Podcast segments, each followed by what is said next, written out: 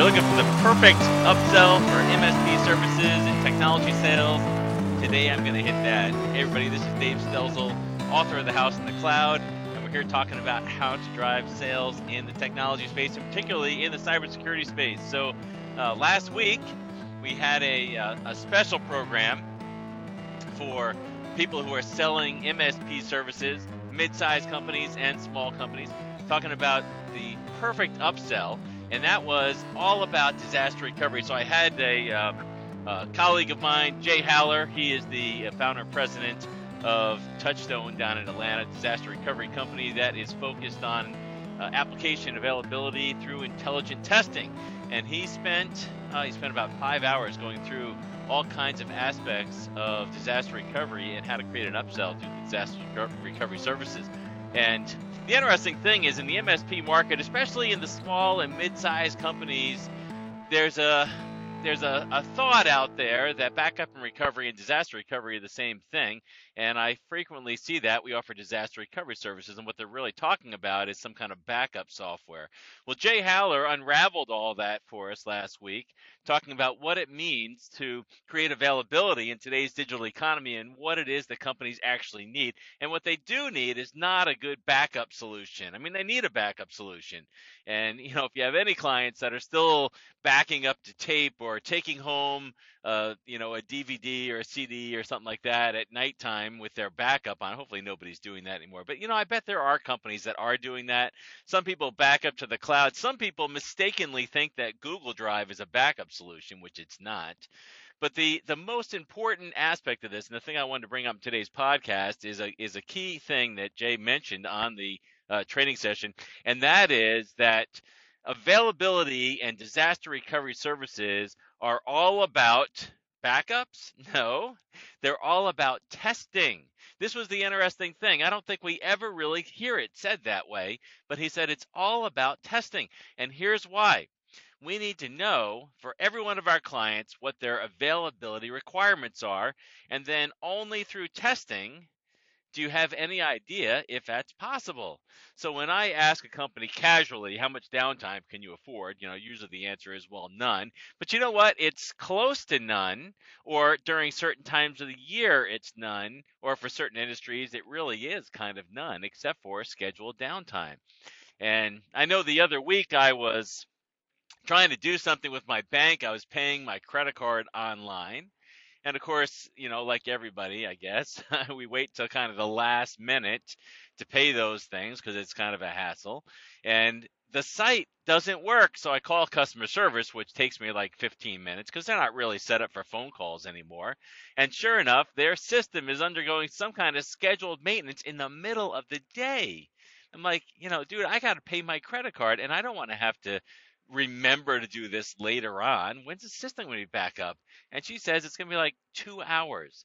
Two hours, I got to remember two hours from now or later, I have to log back into this system. And if I don't do it today, I'm going to end up with some kind of finance charge. I mean, this is, you know, ridiculous. Now, I guess you could pay it over the phone or something like that. But, you know, we just don't have time for that kind of hassle. Anyway, so his, but his point was that only when it's tested can we say that it exists? So when you install a, a backup solution, let's say that you're a partner of Datto or some other technology like that, and you install that solution, how often do we propose testing as part of that service? And what Jay said to us last week is that every single contract he holds, and his company is all about testing. In fact, I, I mentioned this tagline. And it's a it's application availability. By the way, not network availability, but application availability through intelligent testing. And that's where he starts. His his first question is, when was the last time you tested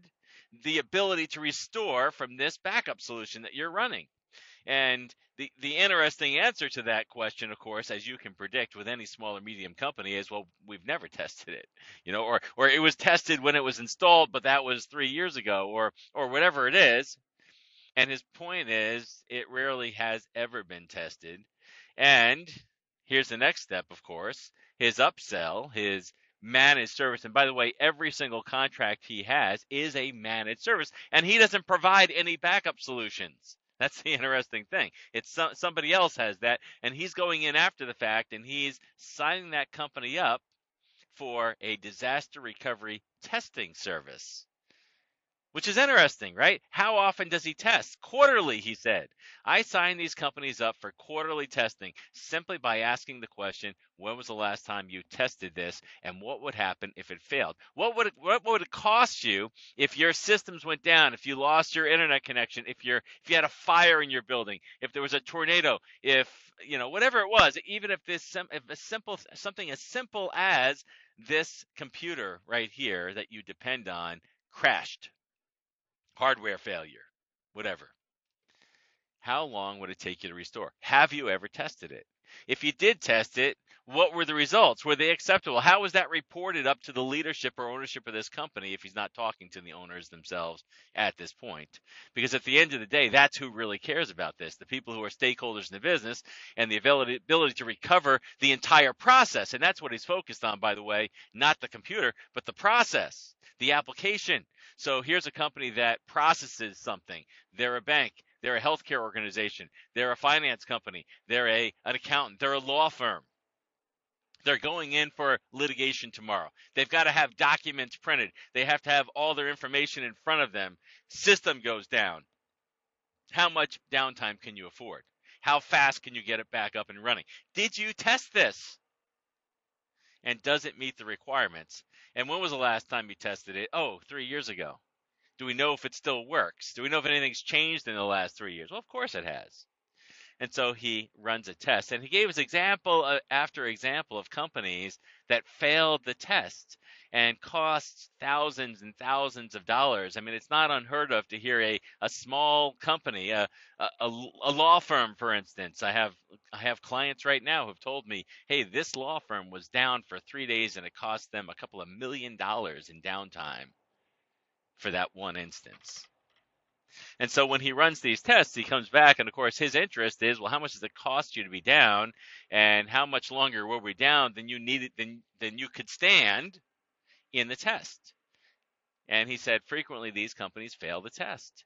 And so what do they do? They put these people on a get well plan. They remediate that process, but then they put them on a test plan and they test quarterly so that they can prove every quarter that this company can in fact return from some kind of disaster or withstand some level of disaster. And of course that's the next step is is not just disaster recovery but availability business continuity. Can i stay up and running given certain types of issues that might come against my company whether they're cybercrime related environmental related operational error and so forth? Are there things put in place that actually keep me from going down? A detection response if you will that works across different types of scenarios. And then they look at different scenarios. What are the likely scenarios? Just like our question two in the house in the cloud model in my book, I pose the question, what are the relevant threats? And these threats aren't always cybercrime related. Sometimes they're internal, sometimes they're environmental, sometimes they're whatever.